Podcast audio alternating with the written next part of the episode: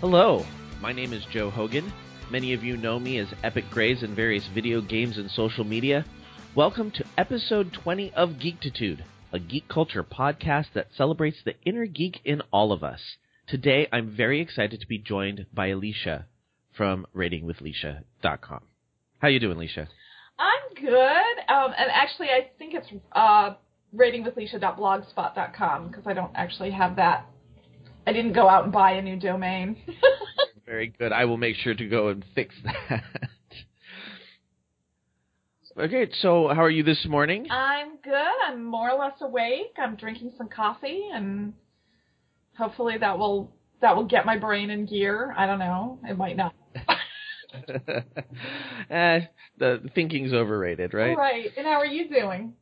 I'm doing good. It was a very busy week this week, so I am happy to have kind of a quieter weekend to come home to this week. So we're going to start right off with the interview, get to know Lisha a little bit and find out all about her. So who are you, and tell us a little about yourself. Who am I? That has always been the big question. I've been trying to figure it out since I was about two. Well, my name is Mimi, actually, in real life, and I also go on the internet by the names Lothie, that's L-O-T-H-I-E, and Lisha, which is my main tune's name on Warcraft. I'm in my 50s, which constantly surprises me. I can't believe it. I'm like, how did this happen? But, you know, I see the number. It's got to be true. And, I'm married, actually I'm married to my third husband, so thereby hangs a tale, but we're very happy. So, number three is a keeper. That's good. And I have two grown daughters and a 15-year-old son.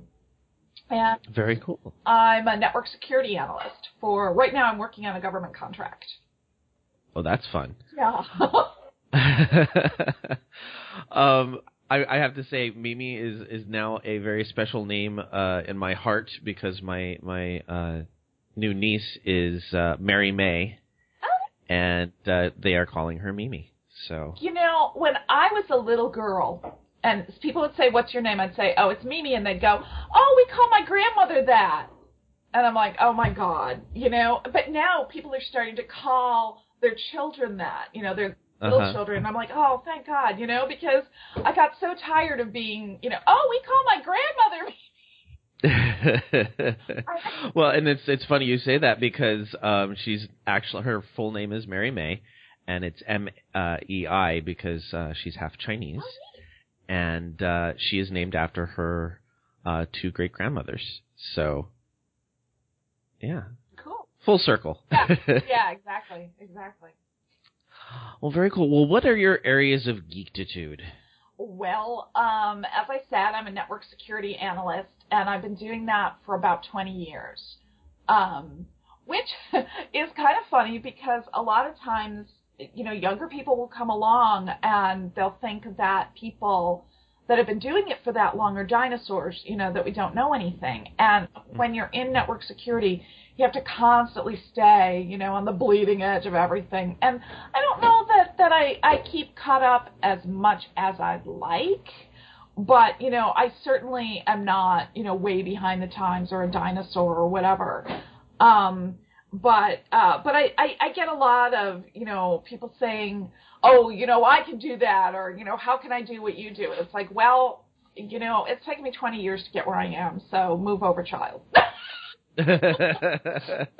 Well said. So there's that. I started out as a huge fantasy fan when I was in my teens. I read Tolkien, and it actually spoiled me for a lot of other science fiction and fantasy. Not because he's such a great writer, because technically speaking, he was really a pretty bad writer. Mm-hmm. But just the worlds that he created were so fabulous and so immersive that I've never seen anything like it since. I mean, the man was just a complete. He was a linguist, and he basically just built everything from the ground up. It actually inspired me to study linguistics in college, and that was actually my first thing that I did. I didn't get into IT until much later. I unfortunately got sick and didn't finish school, but for a long time I was studying linguistics. I studied about 7 different languages, and I just was so into it. But anyway, that's kind of what got me started was Tolkien specific fantasy. And then from there I went on, was a huge Star Trek fan, back in the day. Let's see. I don't keep up with movies as much as I'd like, simply because when a lot of the important movies that kind of shaped my generation, I guess you would say, were in the 80s, and I was having babies. So it's really hard to get out, because I'm one of those parents who I would not be the kind of person to take my, 3-year-old to Deadpool. Right. But even then, a lot of people were doing that kind of thing. And I was like, how can you do that?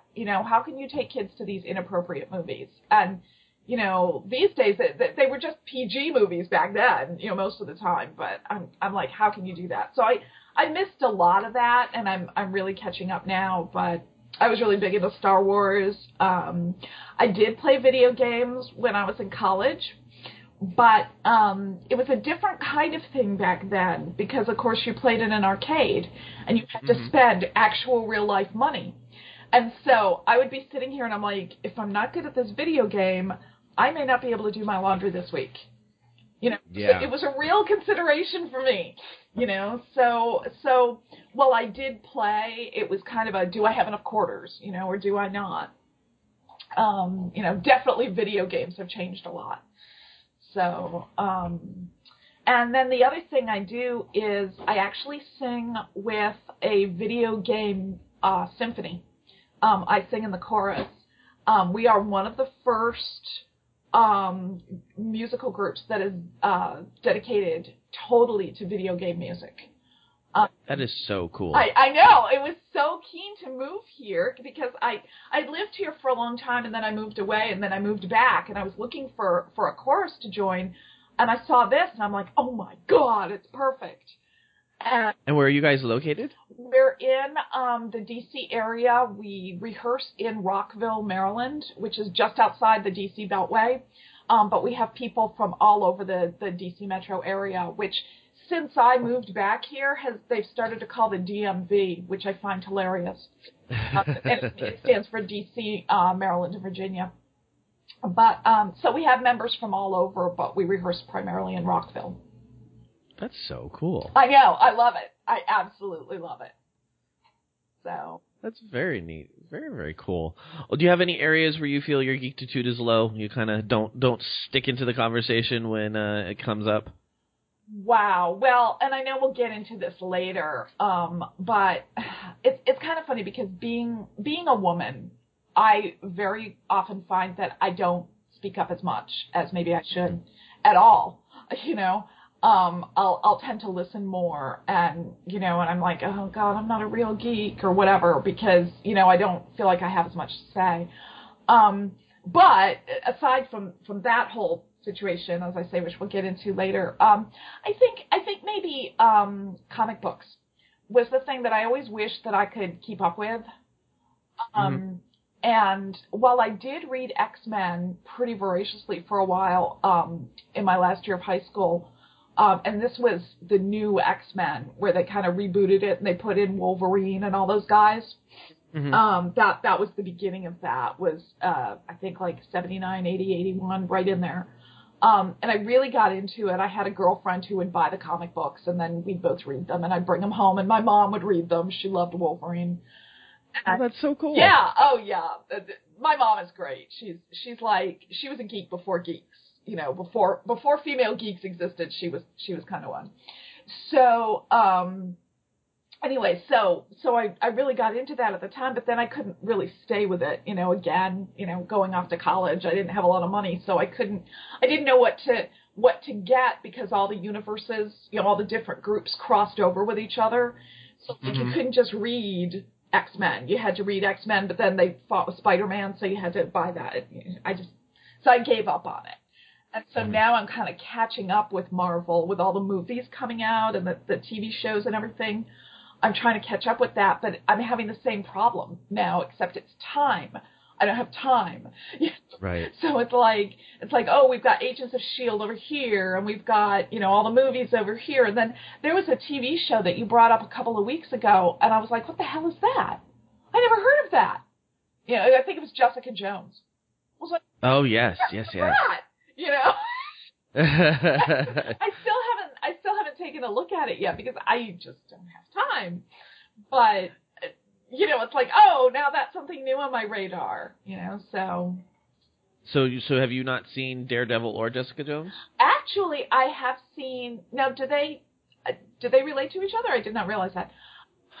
Yeah, they do. They're going to be they're kind of all existing in that same, well, I guess it's technically all the same Marvel universe as Agents of S.H.I.E.L.D. and the movies and everything, but they're specifically doing Daredevil and Jessica Jones and Luke Cage and then eventually Iron Fist, and then the four of them are going to cross over in a series that's about all four of them. That's pretty funny because I used to read Iron Fist back in the day, and I was always like, why is he white?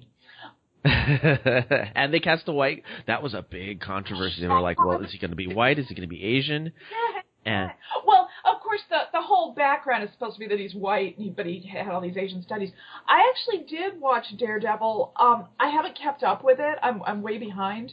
But we started watching it, and it was so violent that there was this one episode, and I don't think I'm providing any spoilers because it's way in the past that it happened. Right. There's this one episode where Kingpin, I guess, what's his real name? I forgot, but that guy. Fist. Yes. Yeah. Yeah. And he's shutting this guy over and over at his car door to the point where the guy just, you know, you know. Yeah, there's definitely slushage. It's very it is a very disturbing sound that comes out of that scene. Yes, yes. And I said to my husband, I need to stop watching this for a while, honey. And we haven't gone back to it since because right after that I started a new position at work. I was working for the same company, but it's a different position, and I've been spending all my spare time sleeping. So I haven't gone back there yet, but we will. You know, we'll catch up with it all. We had watched, I think we finally got through the first season of Agents of S.H.I.E.L.D., which is what in its fifth season or something at this point. But but we got to that point, so you know we'll get there. Like I said, I feel really behind, but I only have so many hours in a day, and for some reason they want me to go to work. I don't know why. Wouldn't it be just nice if it, like, I came home yesterday and I had a very good Geektitude day. We had a lot of stuff coming through the Geektitude webs and lots of fun stuff coming up down the road. I just looked at my husband and I'm like, it would be so nice to get paid for this. Just get paid for doing, you know, I mean, I'm kind of lucky in that I actually do love network security, but I actually hate the stupid crap that goes on, right? You know? And it's like, God, if I could just sit here and game and, you know, just do fun geek stuff all day long and get paid. That would be absolutely fantastic. That is the dream. So what are you working on now? What projects do you have going on? Anything geeky fun that you're working on? Well, there's my work project, which I'm really proud of. We were, and I think I can talk about this to some extent. It's kind of funny because I met up with this guy who this is weird, but I kind of felt sorry for him. So I met him at a restaurant, and he asked me what I do for work, and he had been so talking about what he was doing and like real specific stuff, and he worked for the government too. And it made me uncomfortable, even though it wasn't anything that I think you needed a clearance to do. But I was like, you know, if I were a foreign national, I might be really interested in this weather-related stuff you're doing, you know? Right. So when he asked me what I did, I said, I can't discuss it. And it's not really true. I can discuss it. So I'm going to tell you what I do. And it's I was working for something called the Cyber Crisis Action Team.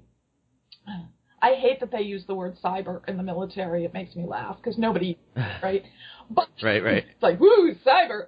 But say, what happened was the government all of a sudden realized, oh my God, we're being hacked constantly, you know, because the OPM was hacked and, you know, all these people's details, including mine, thank you very much, are, you know, all in the hands of hackers now. So sorry, friends, who I put on my clearance stuff, you know.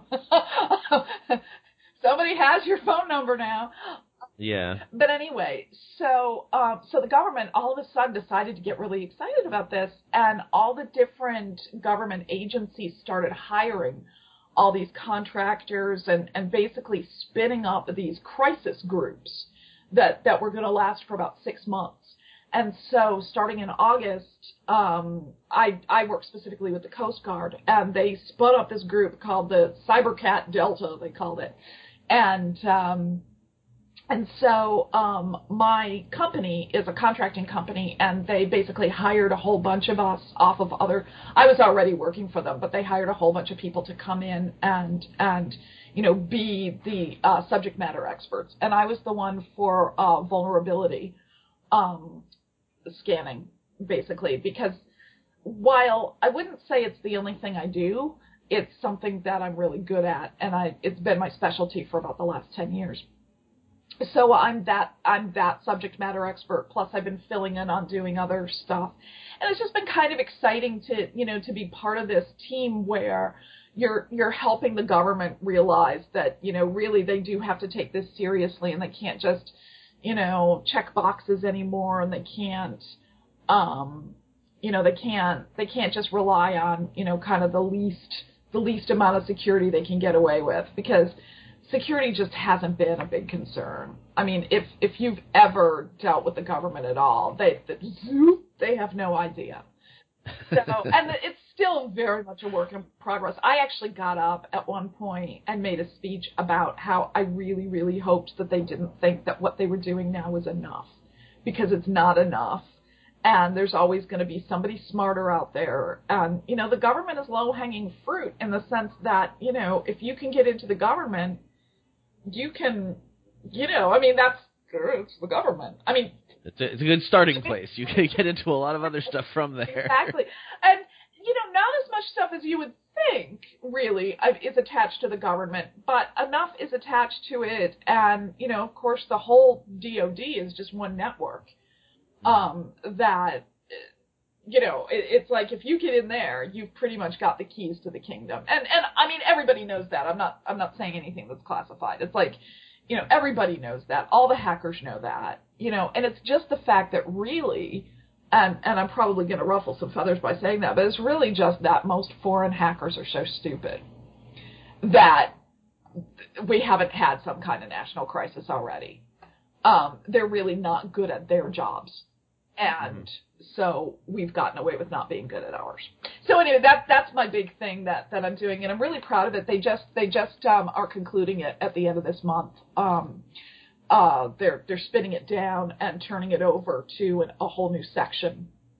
That's going to be you know, kind of a permanent section of each government agency, and it's been fun to watch. It's been really nice to be a part of that. That sounds fascinating. It sounds like it's a very cool thing to be a part of. Yeah, it really has been. It really has been. It's neat. What's your favorite fandom? Do you have an area or a thing that's just kind of your deal? I have a feeling I know what the answer is, but I'm curious. Well, I'm not sure what you think the answer is, but actually, if you think it's World of Warcraft, you're probably right. It used to be Tolkien. I used to be the hugest Tolkien geek in the entire universe.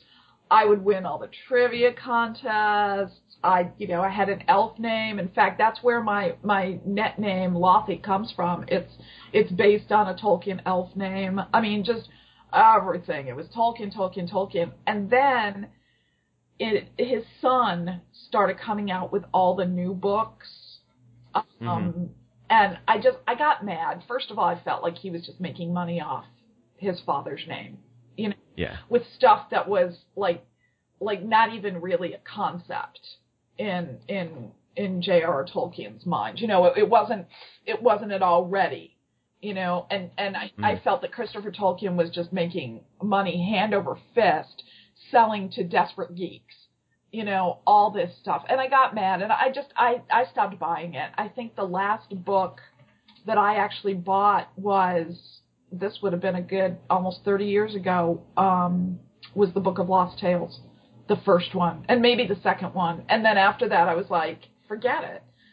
You know, these are just, they're just compilations of notes. They're not all that interesting. You know, there's a lot of Christopher Tolkien's opinions, which I don't agree with in them.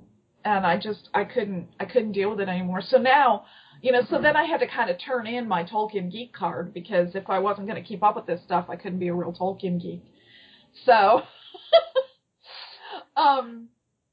so it's probably World of Warcraft. I've completely immersed myself in the lore, and, you know, I have, oh God, a million tunes. I have, how many do I have? Do I have 9 or 10 level 100s right now? Oh, wow. Yeah. I think it's, let me see, I have 9. It's 9.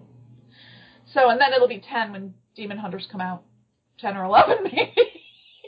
I have to say, I want to go back to WoW. I have drifted away. I have not enjoyed this this expansion, but I miss it. And it's kind of like I get in there and I play for a little bit, but it's just not holding my attention right now. And I cannot wait for Legion, because it sounds like they're going to add in a lot of stuff that's going to pull me back in. Garrison's killed it for me. Like, the concept is cool, but I don't want to do chores. I don't have enough time to play as it is, and I don't want to spend it running around a building, picking stuff up and dropping stuff off. You know, I agree with you. At first, I'm very obsessive, and so I would get on and I'd be like, you know, when you've got, at that point it was 8 level 100 alts. You know, it's like Garrison chores, and I was like, I'm killing myself. I never have time to play. Mm-hmm. And then, right around then, I started this new position, and I'm actually disabled. I have fibromyalgia, and I tried really hard to balance my gaming life and my chorus, you know, with the symphony, and a social life of any kind, mm-hmm. and work. And it's actually gotten to the point where some bad things happened at work, and I started to physically collapse. And I had to pull way back and kind of invoke the ADA and say, you know, and I stopped doing everything. I mean, I stopped doing a lot of my gaming. I stopped doing anything but that and the symphony. I have no friends anymore that I see. I stopped going out. I stopped meeting people, you know, all that stuff. And it was just work and some WoW and the symphony. And I was like, I can't live like this. And then I started getting migraines. So I said, okay, you know, I had never done this before. I felt like a terrible person, but I was like, I've got to invoke the ADA. I got a note from my doctor. And now they're letting me telework 2 to 3 days a week, which is good. Well, that's awesome. Yeah. I work much better at home anyway, because I don't have fluorescent lights at home, which hurt my eyes. So I think that's what gives me the migraines, is those horrible fluorescent lights, and they won't turn them off. It's like, right, you know, for some reason they really love their damn fluorescent lights. So where was I going with this? Oh, so I kind of solved my problem. There are people like the Gold Queen who will tell you, no, farm everything for me. I don't do that. I go in on a couple of tunes. I don't even actually go on all my tunes every day. I'll go on a few tunes that have, like, the Jewel Crafting boutique, because that's free money. You know, if you already have all the maps, it's free money. So I get my free money from my Jewel Crafting boutiques, and I'll always do my inscriptionist thing, because I can make free money with that. Since I have so many mats, I'll make the Cards of Omens several times a week, and that's free money. So I always do that one, but that takes, like, 5 seconds. I don't always pick the flowers. I don't always mine, because I'm swimming in that crap right now. Mm-hmm. You know, because when you have that many alts and you're doing it on all of them for a long period of time, you have too much. So right now I'm just not doing it.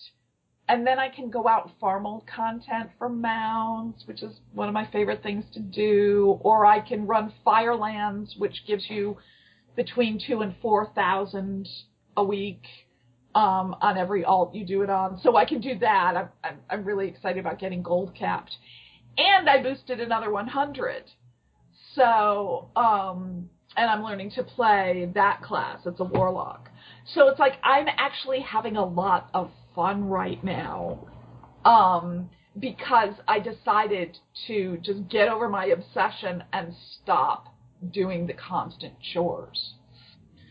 Yeah, I think that's what I'm going to need to do too, because I miss it. I do miss it, and it's one of those things where it's. I think I burnt out a little bit because I do obsess a little bit too, and after a while I was just like, I think I'm going to take a break, and when Legion comes back, I'll come back in with kind of a fresh view and a fresh mind. But I know what'll happen is when they announce the actual date, I'm going to be like, oh my God, I only have X number of months to get what I need done, and then I'll be back in the game again. Right, exactly. I'm thinking it's going to come out probably end of June, beginning of July. So that's the date I'm sort of shooting for to get everything I want done. And actually, I have everything but one thing done now that I wanted to get done before Legion dropped. I wanted to get to 600 battle pats, and I did. Awesome. I wanted to get 200 mounts, and I did.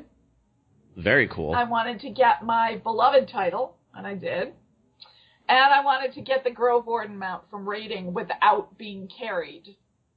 Oh, nice. And I did. So...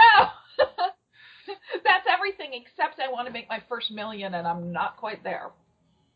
Yeah, but my understanding is pretty, it's time-consuming, but it's pretty easy to do with the Garrisons, especially if you have as many as you do. That's it, yeah. I mean, seriously, it's like I will make between 10,000 and 20,000 gold a week if I'm at all paying attention to it. That's pretty crazy. Yeah, I know, right? But they're going to turn all that off when Legion comes, so that's why I want to make my first million before it drops, and then, I'm not going to worry about gold anymore after that. Well, maybe that will be one of my weekend goals is to get back in, see if I've been dropped out of CTR yet, because I know that you have to log in so many times, every couple of months. You're in CTR, huh?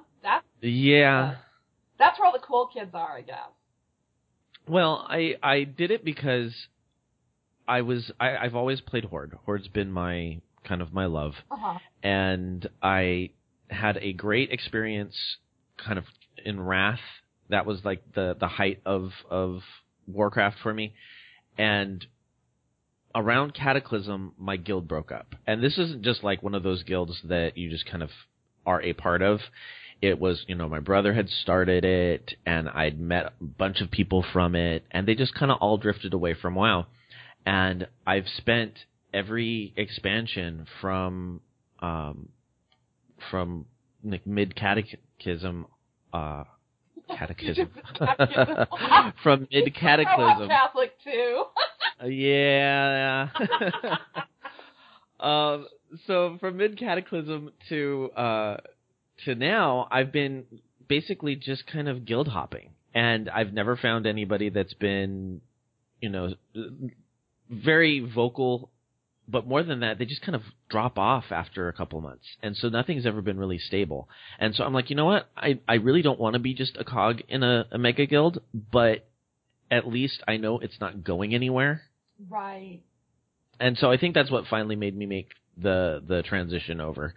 And I do know I have met a couple of people from the guild. I know Cuddles from the Converted and the Game Cage show was on my show at one point. And so, I've made some connections through there. So I figured, hey, you know what, might as well jump in.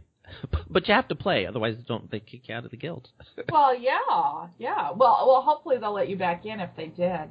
I know the Kaz and Frosty from Morgenthau are in there too, and I every once in a while I'm like, maybe I should, but I just I don't think I have enough time to commit to another guild. So although there was this one guild, it's a social justice guild actually that's on if you've heard of Daily Cause, they have a guild that's on Garrosh and their Horde. And I was trying to join it, but for some reason, like, a whole bunch of people wanted to join it at the same time. And so they're not taking new applications right now. And it kind of gets on my nerves because I was invited by one of their officers, and now they're, like, making me jump through hoops. And I'm like, well, screw you. I'll just ignore that. Yeah. So, but every once in a while I think, ooh, do I want to take a tune and put them over on Erie Peak? But then I'm like, oh, I still have time. Yeah, and it's hard when you change servers. When, like, it's just, it takes a little building up. Well, but did you hear they're going to let people take 250 gold with them now in Legion? They're going to let people go over with 250 gold, or 250K gold, I mean. Oh, wow. Okay. Wow, that's nothing. But yeah, so they're gonna up the amounts, because it used to be like 10,000, I think, was the most you could take. Yeah. Now and that money helps you build up. So, so that's good. But yeah, I would definitely come back, because you can make serious. I'll tell you what you do. You just take your main tune and just go into Firelands and start beating stuff up, and you will make major book right there. It's amazing. Yeah, maybe that's what I'm going to do. And I think what I'm going to do is I'm probably going to go back to my main, which is Horde, not in CTR, and play him for a little bit, because he's lonely. And I'm waiting for the, as I think I said on Girls Gone Wild, I'm waiting for the transmog stuff to come in so that I can clear my bags, because he's almost unplayable right now because I don't want to get rid of anything. Oh, my God, my bag is completely full. I have all Hexweave bags in my bank. And on my main, and it's like I've been collecting this stuff since Wrath of the Lich King, and completely full. It's just driving me nuts. I'm so glad they're doing this. And my void space is completely full on my main as well. Yeah, both tabs.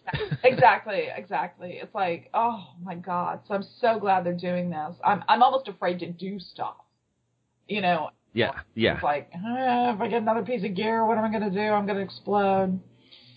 So, very cool. Last question: is there anything out there that you you love and you think that more people should know about and indulge in? Chocolate. No.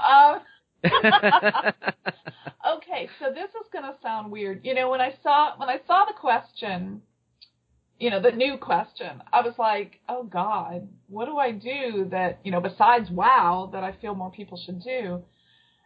And, the only thing that really occurred to me, and this doesn't sound geeky at all, but I knit.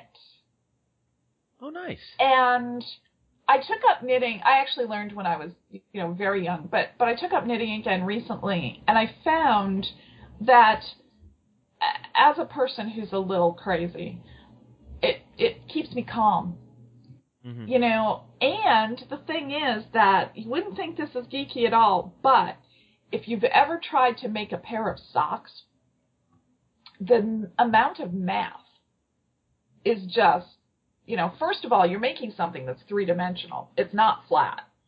Mm-hmm. So you're making something where you actually, you're taking a tube, but then you're turning it in midair.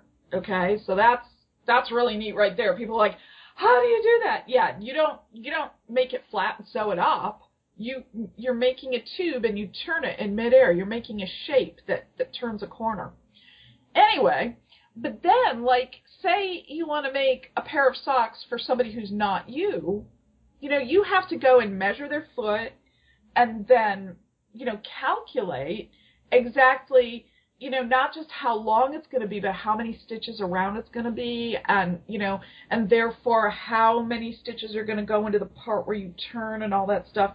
And then, of course, if there's any kind of pattern or, like if there's lace or if there's stripes or if there's something like that, you have to go and calculate all of that.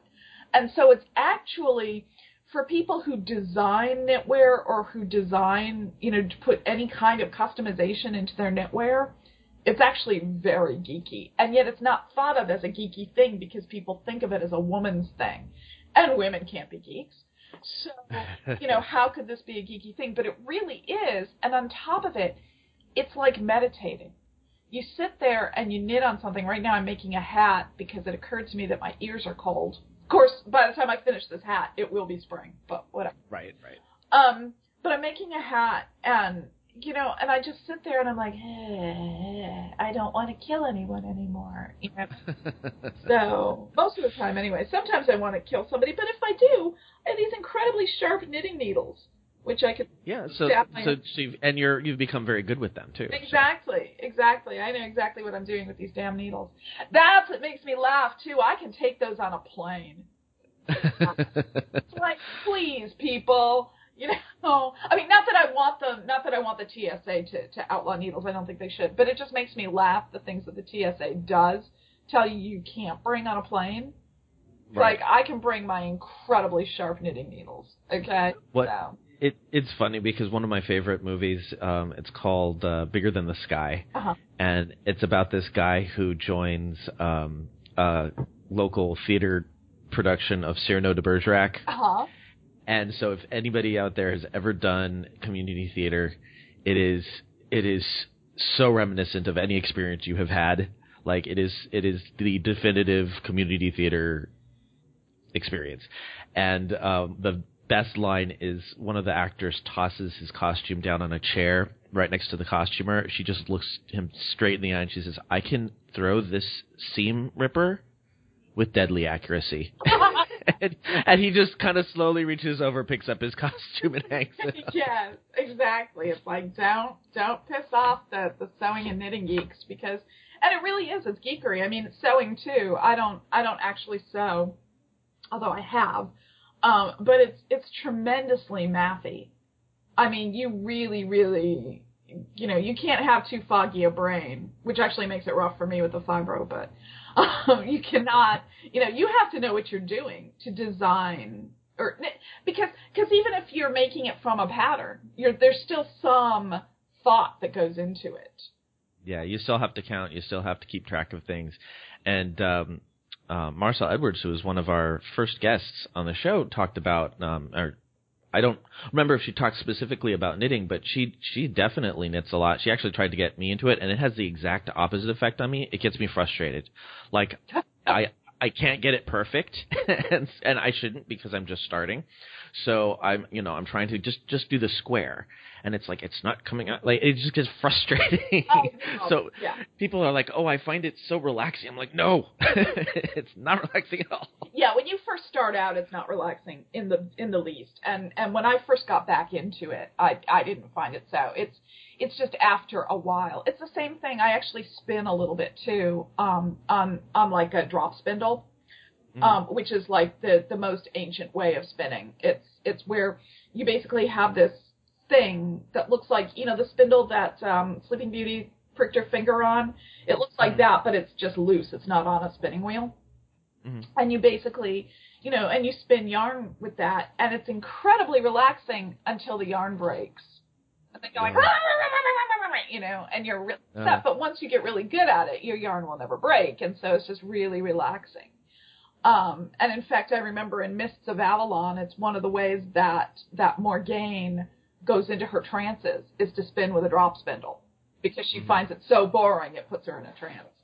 So, I don't know, it's not boring to me, but whatever. Well, very cool. Well, thank you so much for sharing yourself with us and letting us know a little bit more about you. We're going to move on to how we kept it geek this week. Oh, yeah, okay. I actually had a very geeky week this week, which has been rare lately, so it's been nice. I may have played hooky on Monday and went to Disneyland. I miss Disneyland so much. I used to live in L.A. Oh, yeah. We went to – we have some friends that are snowbirds from Minnesota, and so they're out here, and one of them is about to turn 50, and he has never been to Disneyland. Oh, my God. Yeah, so we're like, all right, we need to take you. So we actually did 2 days.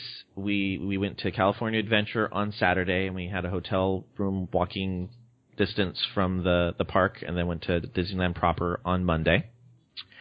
And we all learned that we are too old to go to a theme park 2 days in a row.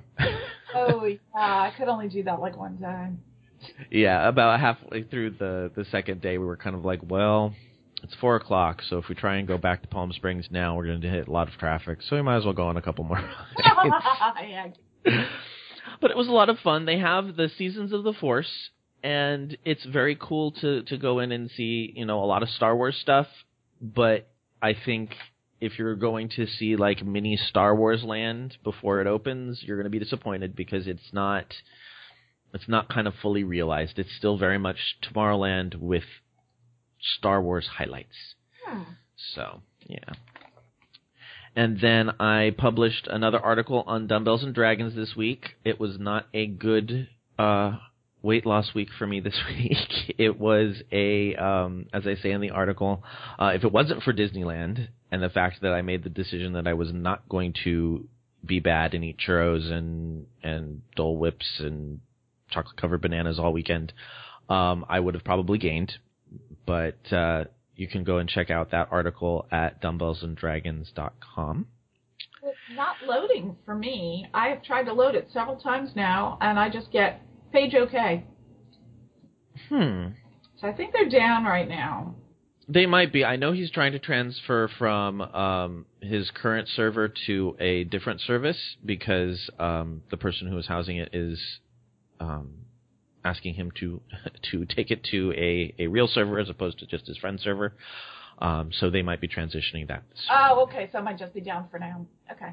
Yeah, it might just be down for maybe a day or two, but it should be up soon if it's currently down. I've been in the Overwatch beta since it's been up. Oh, sorry. I take it you're looking forward to this? Yes, I am not in the beta. But, and, you know, at first I didn't think I would like it. You know, I was kind of like, first-person shooter. But just the more I hear about it, the more excited I get. I don't know if I'll be any good at it, but I'm really excited about it. I'm definitely going to buy it and play it. Well, if you don't play first-person shooters, you won't be. I can say this from experience. Because when I first got in, I was like, I don't know what I'm doing. This is how do people have these reaction times? Like, people who play a good Tracer are phenomenal. Because when you're playing it, it's hard to keep track of where you are. Yes. Because she's bouncing forward and backward. Yeah. I'm like, I don't know how you guys are keeping track of what you're doing. Like, I'm just bouncing into walls and, you know, so Tracer is definitely one of those characters that, you know, they're leading with the, usually they lead with the one that everybody can play. Right. You have to be really good to play Tracer.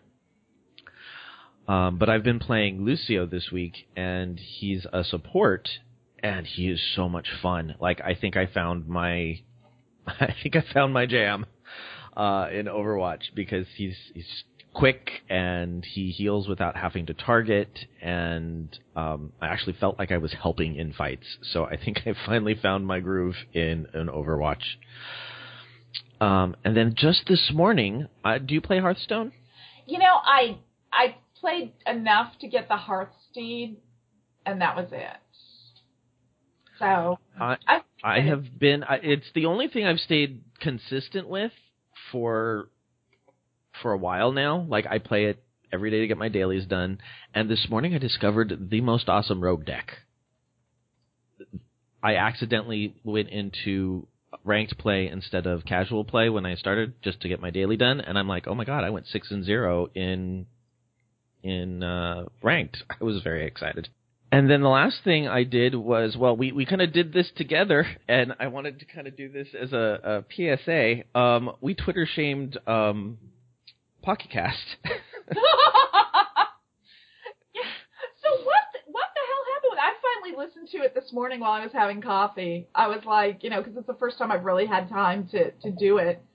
Mm-hmm. And I finally just listened to it while I was having coffee because I could not get it on Pocket Cast. I don't know what the hell happened. Yeah, and it's just because, honestly, I didn't know it. I'm still very new at this podcasting thing, and I didn't realize it was on other sites other than iTunes and now Stitcher until Kenny from Dumbbells and Dragons said, oh, yeah, I get it on whatever he gets it on. And we don't have, as a creator, really control over where that goes once it's up on iTunes. Right, right. All these other places kind of just aggregate it from there, which is fine, and it's awesome because it gives me a bigger audience, or at least potential audience. But there's no way I can go in and say, hey, you know, fix this.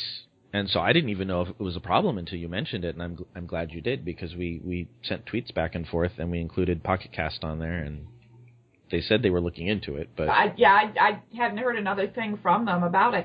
And what was weird was, you know, Pocket Cast, I mean, it's mostly just an app, although I guess you can also broadcast from it. I mean, I haven't tried, but you know, it's basically what I decided. You know, I went and looked, because I use Android, and I went and looked, and I said, okay, what are the best podcasting, you know, aggregators out there? What's the best one? Because I used to use this one, and I didn't like it very much.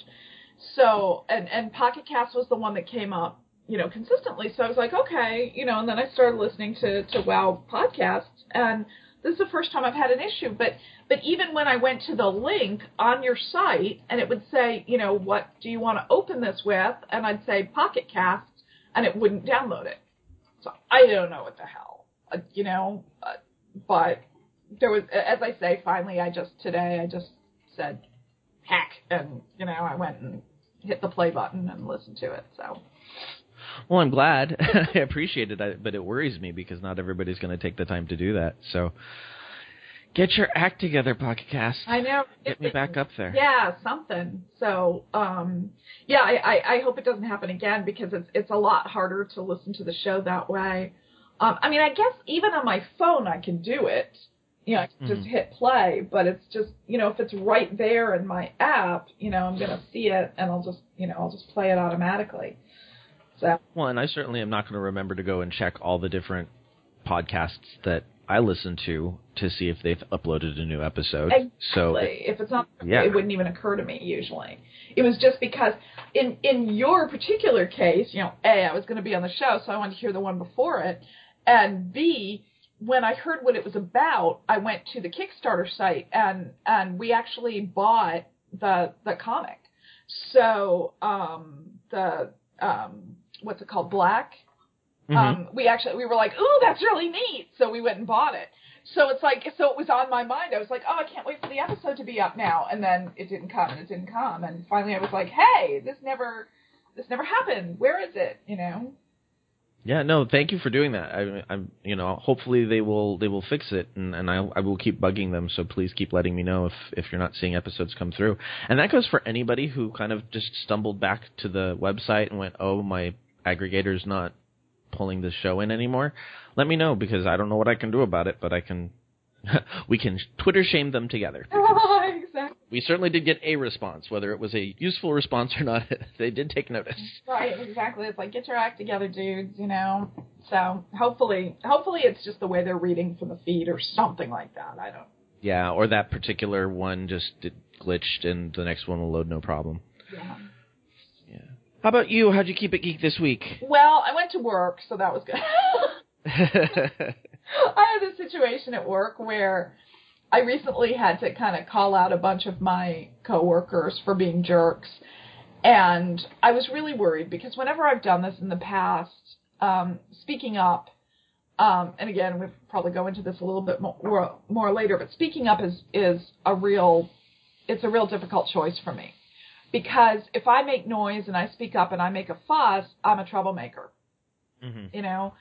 And so, you know, I was really like, you know, should I do this? Should I say anything? But then I was like, you know what? I've had enough. I've been with this company since 2012, and they really, really, I have done a lot for them. I mean, when I first started working for them, I actually moved to Alaska for this company on my own dime.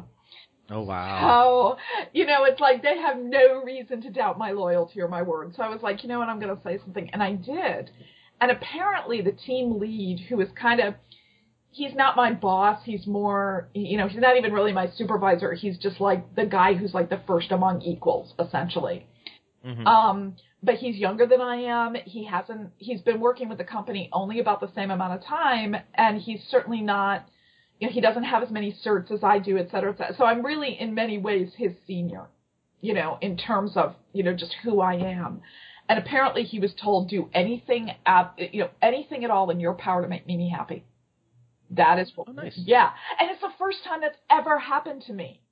you know, where I was like, oh my God, there's actually people who are committed to making me happy. Oh my God, you know? So he's been like giving me more interesting work to do when there isn't a lot for me to do with my particular specialty right now. So he's been taking interesting work from other people and giving it to me. So, and I'm like, woo! And I've been knocking it out of the park. So that was really exciting at work. And then it's been kind of a quiet week at home just because I have spent so much of my time, frankly, napping after I get home from work. But we did see Deadpool because I said, you know what, Joe's going to ask me if I saw the Deadpool movie. And you didn't, but I did see it. I was like, honey, we have to see the Deadpool movie.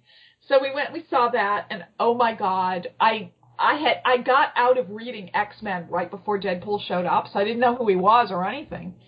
Uh-huh. I had to look him up on Wikipedia, and, you know, and I actually read the plot of the movie in advance because I was like, you know, I need to know what I'm getting into here.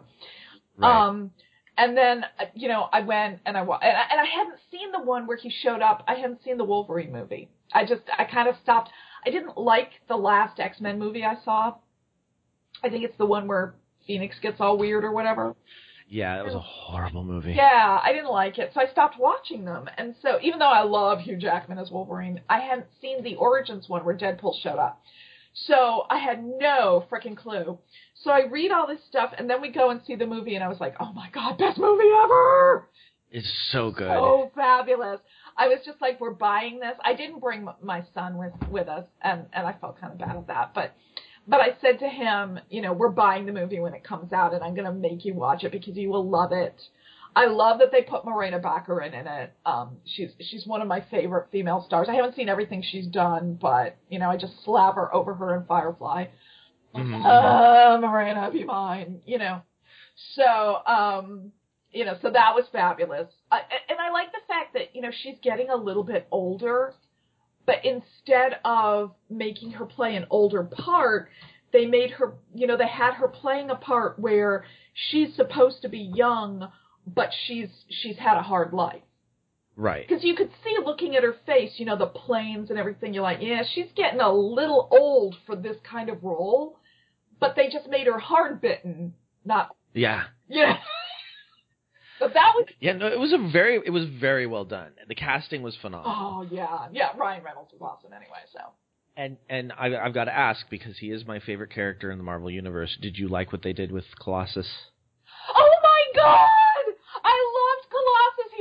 He used to be, aside from Wolverine, who's just, you know, sex on wheels, Colossus was my second favorite back when I used to read the X-Men. I thought he was darling. I wanted to, like, be his girlfriend and stuff.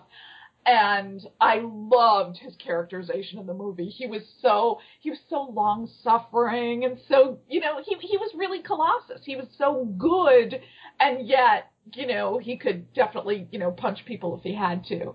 So I love how he says to what's-her-face, Angel, you know, something like, oh, you know, you're out of your top there or whatever. And she's like, oh, you're so sweet. Punches him right in the...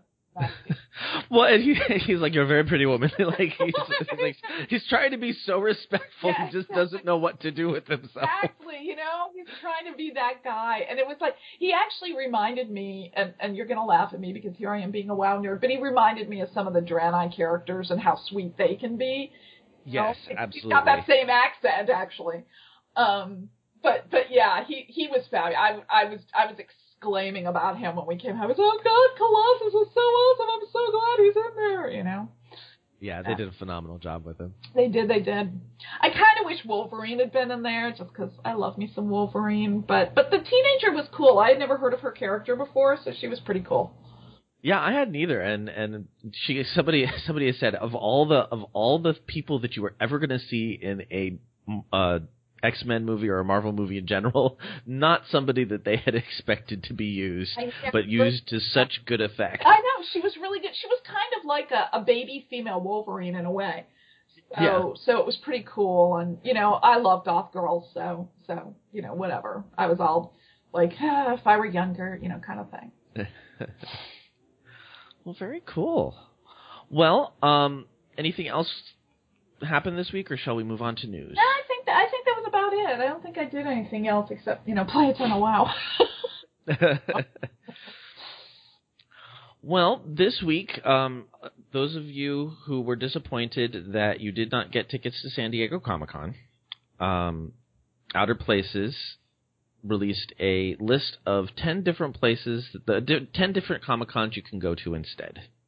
And I thought it was kind of a nice thing to include in there because I've been going to a lot more conventions lately.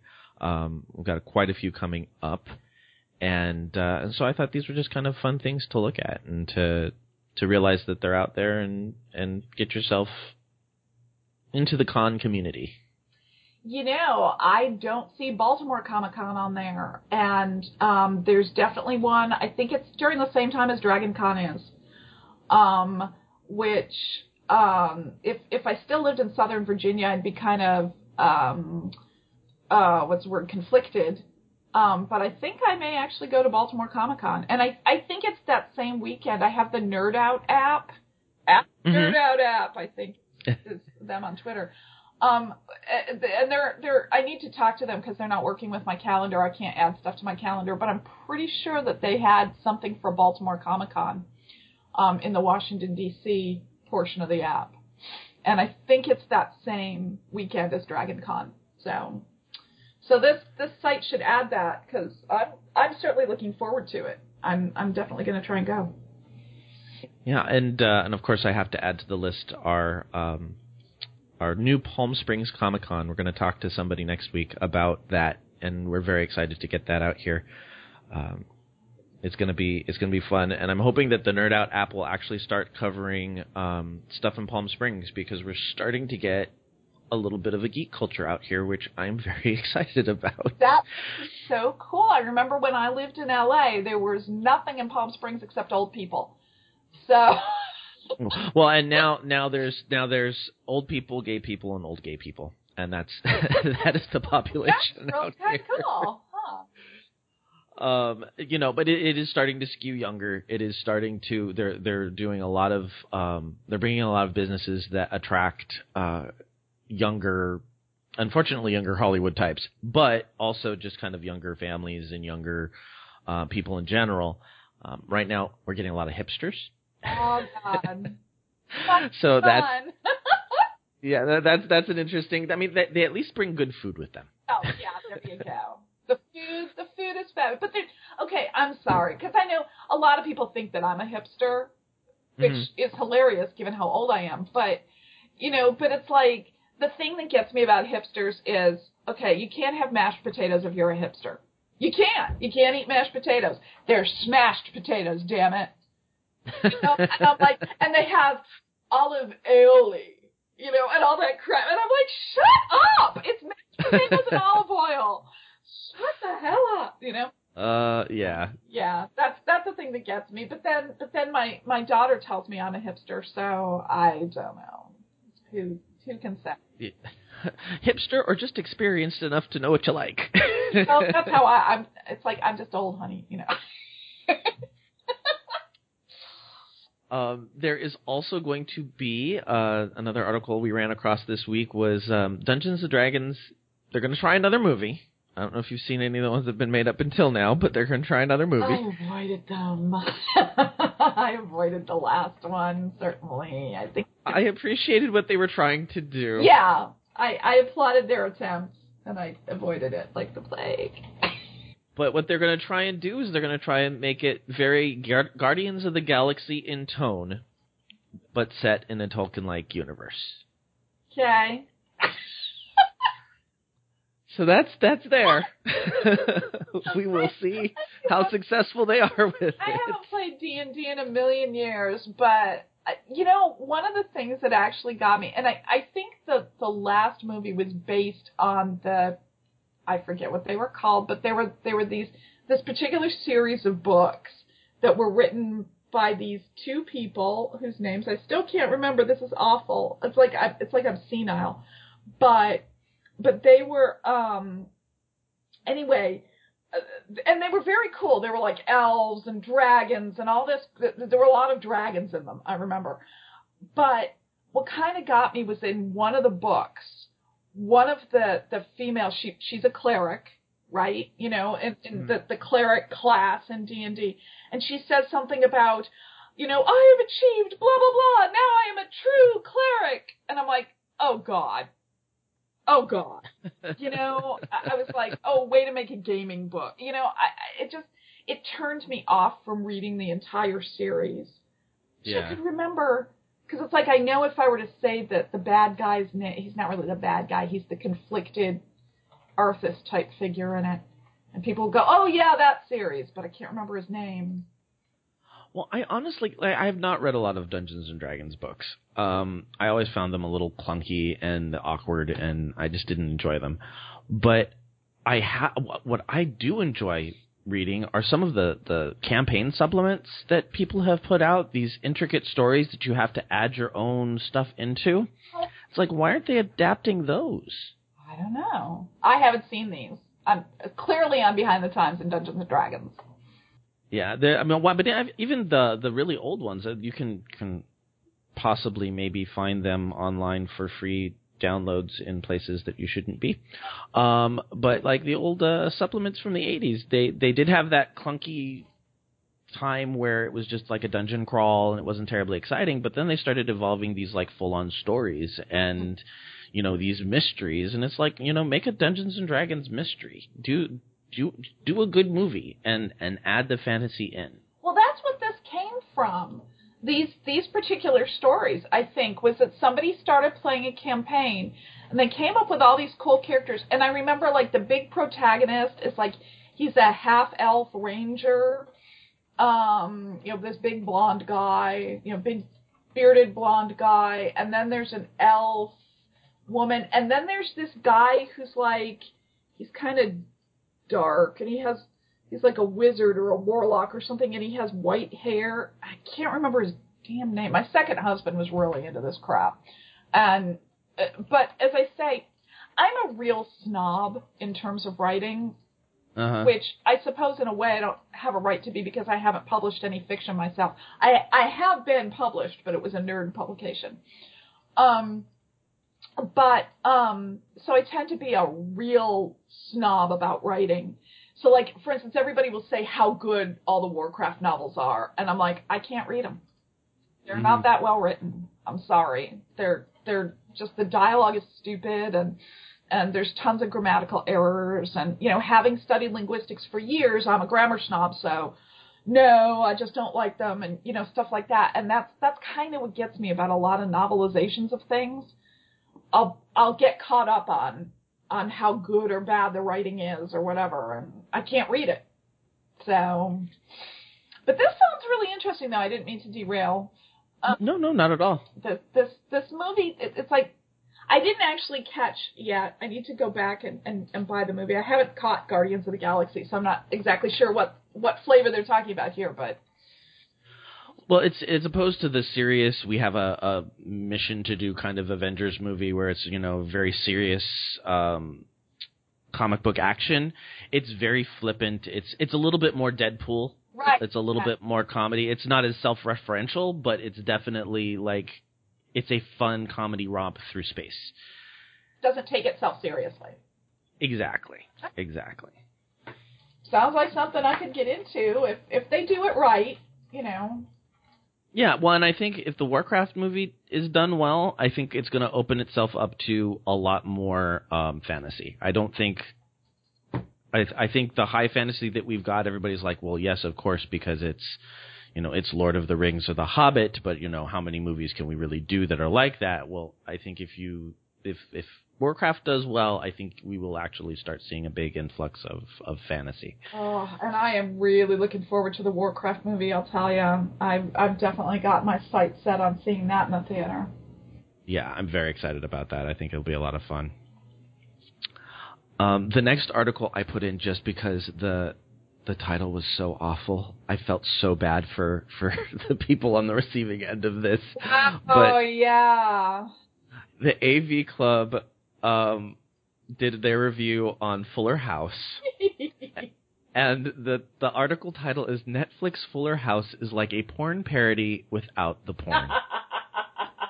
Wow. Did you hear my husband just now? Like, wow. I did. Like, I haven't seen it yet. I definitely will. I don't know that I'm going to subject my husband to it because he never watched Full House. I think that was a little bit more.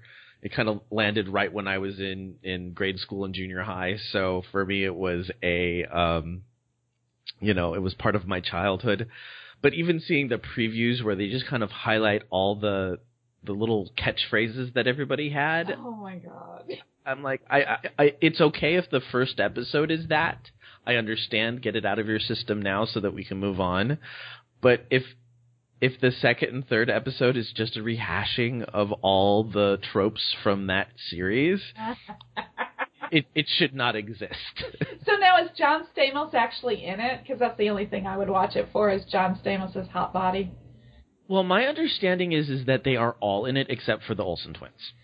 Wow! So all the guys too. All the guys was John Stamos' wife Rebecca. Right. Yeah, she's in it. Oh wait, she's in it. Oh yeah. But they're not married anymore, right? Oh, I'm sorry. Not Rebecca Romaine, but his TV wife. Okay. His TV wife. Yeah. I have no idea, right? I didn't remember he got married, but I guess he did. Yeah. Well, he got married, and then they had twins that were actually twins.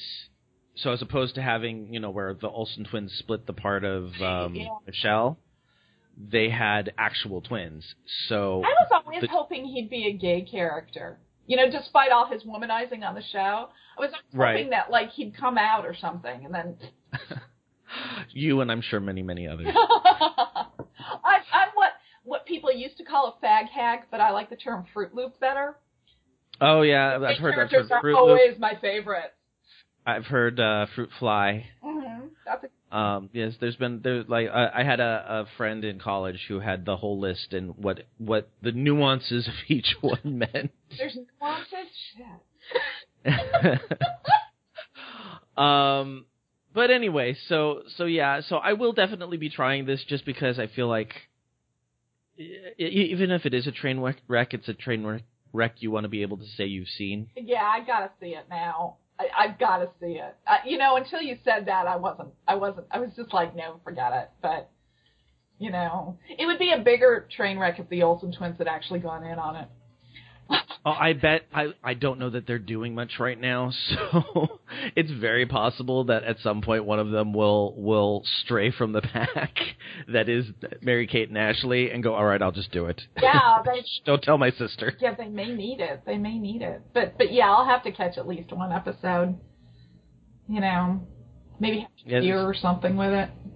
Yeah, and I think, I don't remember if it was this article or another one, because, I mean, the conceit of the show is that DJ has now lost her husband, and so Stephanie and Kimmy Gibbler come back in to help her raise her children now, and it's in the same house. And so somebody was referring to, they want to see the Full House prequel that goes back to, colonial times where the Tanner curse, when as soon as the Tanner family line has their third child, the spouse dies. Oh, that's interesting. Like little Tanners on the Prairie or something. Yeah, exactly. He's like, because apparently that is what happens in the Tanner family. You have your third child, and then your spouse dies, and then your extended family and best friends move in with you to help them raise them. Ooh, okay, that's interesting. I'm glad that doesn't happen in my family. Yeah. So anyway, definitely check that out. Let us know how that is for you. I'm sorry, I'm dying here. It's like such a scathing, like your husband had it right. It's just ow. Like there's no other way to say that. Wow. Okay. And then the last one, which you have things to say about. We just found that this morning. Okay. Apparently, Hogwarts has its first Muggle IT person. Now, my understanding is this is just a fan site.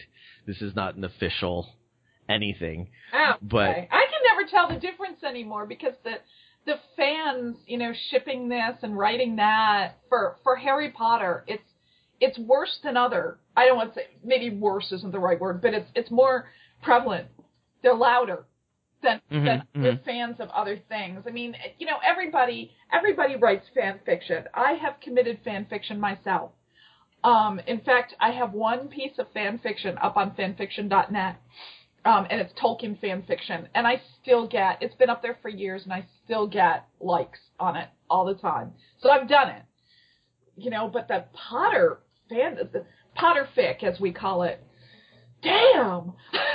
It's like, wow, they are loud, and it's like they want everything to be canon.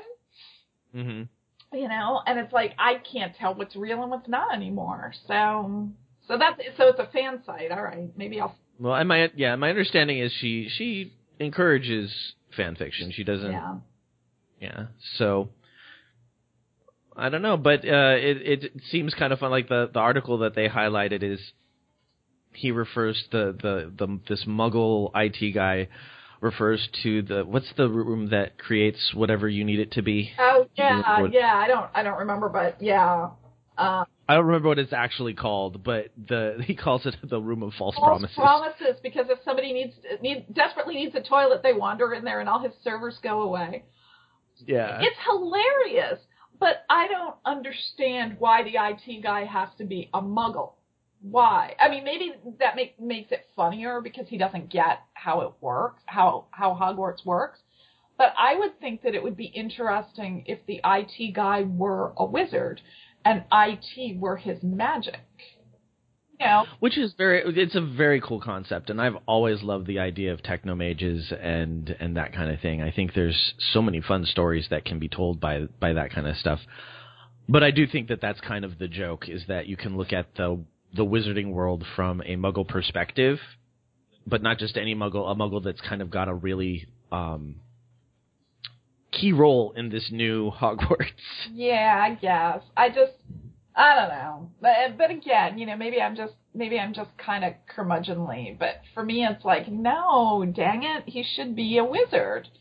It just feels that way to me. And of course, Arthur C. Clarke was the one who said that what was it, you know, I don't remember the exact words, but about, you know, technology being indistinguishable from magic if you looked at it from a certain point of view or whatever. And it's like, right. True. It's, you know, IT really is magic. In fact, it's kind of interesting because I was actually asking a guy, he was doing something with the product that is my specialty in the Coast Guard, and it was something that I didn't know how to do. And it just turns out, actually, that it's a new kind of report that I don't have access to is what it is. But so I said to him, well, how do you do this? You know, how does this work? And he goes, oh, it's magic. And I'm like, of course it is. Of course it's magic. You know, because that's how these things work now. You press a button and magic happens, you know, and we call it information technology or whatever it might be, you know, whatever kind of technology it is. You know, we call that technology. But it's magic. It would have been magic to, you know, our ancestors, you know, 100 or 500 years ago or whatever. So that's just my feeling. You're getting it wrong, kids. Not alone. Yeah, there we go. Well, this is a good transition to our topic of the day, because we're bringing you in to talk to us about IT. And specifically women in IT, because I have a feeling it's a very different world for people who are, you know, for women or from people who are of other genders or sexual preferences or all sorts of things like that. Yeah. Yeah. So we're segueing on our segues here, which, by the way, I would love a segue. I think they're awesome. Not a hoverboard, though. I need something to hold on to. Yeah, absolutely. The hoverboards look cool, but I have a feeling I would be a mess on them. Yeah, I'd be on my ass in a minute. So, is this a family show? Am I saying too many bad things? You know, beat me out constantly. I'll ask your opinion on this, because just this week, iTunes basically made us decide whether we're our clean show or an explicit show, and you can't just have a no tag anymore. Oh, lordy. Wow. And And it's a relatively clean show. You listen to this show. We don't have a whole lot of swearing on it, but I don't want to limit my guests. And so I picked explicit. Okay. Because in my mind, it's like, well, if, a guest wants to drop an F-bomb, I'm not going to go, oh, no. And I've edited some out if I feel like it was gratuitous or something like that. But for me, it's kind of like, if you're going to make me choose, I don't want to limit my audience to, or I don't want to limit my guests to being well-behaved on my podcast. Wow. And here I've been trying really hard, so I'm going to stop. Okay. All right. So from this point onward, folks, if the F-bombs drop, you have been warned. Oh. Anyway, it's funny because I have tried really, really hard not to, and again, I've been doing this for 20 years or so. I've tried really hard not to have a chip on my shoulder, Mm-hmm. But then I've looked at it and I'm like, is it a chip on my shoulder or is there something that I need to say here? Mm-hmm. And I've decided, I think in the last few years, I've decided that I have less to lose. I'm getting to the point where I feel like I'm at the end of my career. When I originally took this job, I intended it to be the last job that I would ever have. Mm-hmm. Because I'm tired. First of all, I've been getting more and more disabled as time goes on. And a lot of that is the stress of moving. I've moved across the country 4 times in the past, I think, dozen years. Oh, wow. And that'll kill you, right mm-hmm. there. I've been through 2 divorces. I've had 3 children. It's like, oh, God, if I weren't sick, people would wonder. And fibromyalgia is very much exacerbated by stress. So if you have stresses in your life, you are in more pain, and so I guess, I just decided, and again, it's just been the last year or so that I just don't care anymore. I'm going to talk. I'm going to open my mouth. I'm going to advocate for women. I'm going to stop laughing at the sexist jokes. And a good example of a sexist joke is, back in 2003, I got hired at a company called Foundstone. And one of the guys who was, he was seen as, one of the, young Turks or whatever, he was one of the, high-powered IT nerds there or whatever. And he said, oh, my God, you hired a woman? And we were all supposed to laugh. Oh, wow. And I was like, And the thing was, when they were interviewing me, I found out that the recruiting company that presented me had altered my resume to make it look like I was a manager, which I avoid management like the plague. I hate it. I don't want to be responsible for hiring and firing. I don't want to tell people what to do. I'm really just a nerd. I want to keep my head down and work. Mm-hmm. So I had never been a manager. I've been a team lead, but never a manager. And they put that I was a manager on my resume, and I almost didn't get hired because of it, because they thought I was overqualified for the job they were hiring me, which was team lead. Mm-hmm. So I had to go, no, here, let me give you my real resume. This is, it's all the same technical work, but, different titles. And, they were like, yay, and they hired me. But, on my first day, this is what I hear. Oh, you hired a woman. And it was supposed to be funny. Mm-hmm. And I'm like, because I thought I didn't dare not laugh. Right. I'm a person who has, my emotions are very close to the surface. I've always cried easily. There was one day when the CEO walked past my desk. I was the only one there. I was on the late shift at that point, which just meant I had to work till 7. Mm-hmm. And I'm crying about something because I was really frustrated. And the next thing I knew, I was actually in trouble. Oh, wow. Yeah. They basically, my boss said, do we have to have a talk about this? And the idea was, you're unhappy here. And I'm like, I'm not unhappy. I was frustrated this one time. I was crying, but it's like, you're not allowed. Basically, everybody, and especially in IT, is supposed to be a middle-aged white male. Mm-hmm. And specifically white, too. So it's like, if I were a black woman, I actually can't even imagine how difficult my life would be if I were a black woman, because one of the things that people, that's a stereotype about black women, is that they're always angry. Mm-hmm. And a lot of it is just they've got this kind of snappy personality kind of thing going on. And it's a lot of black women are like that, and I've known a lot of black women like that, but it doesn't mean they're angry.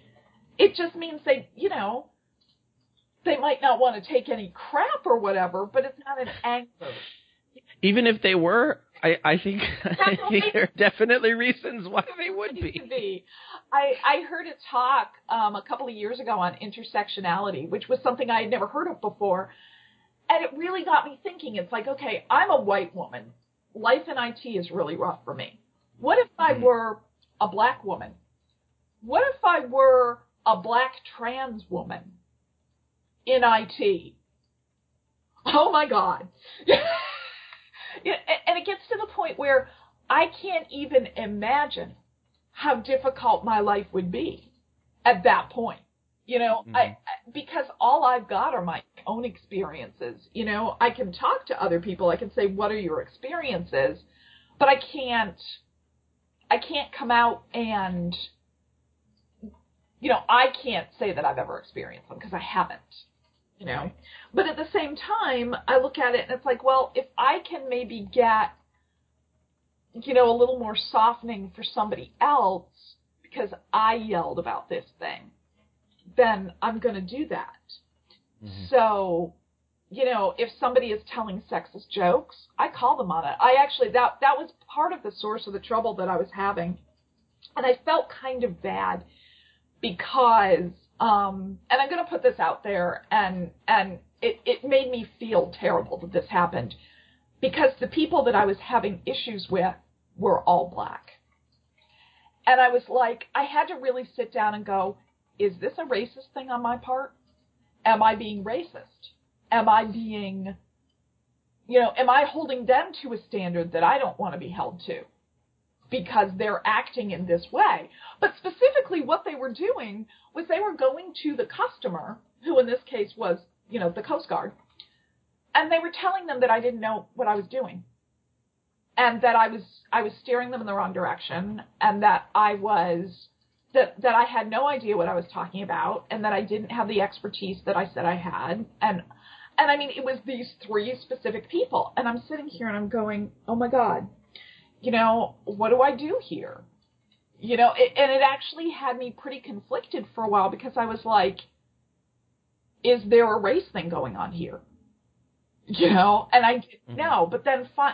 And it really wasn't, I don't think it was because I was a woman, because one of the people who was doing this was a woman. But I finally just had to stand up and go, you know, I know this thing better than anybody else.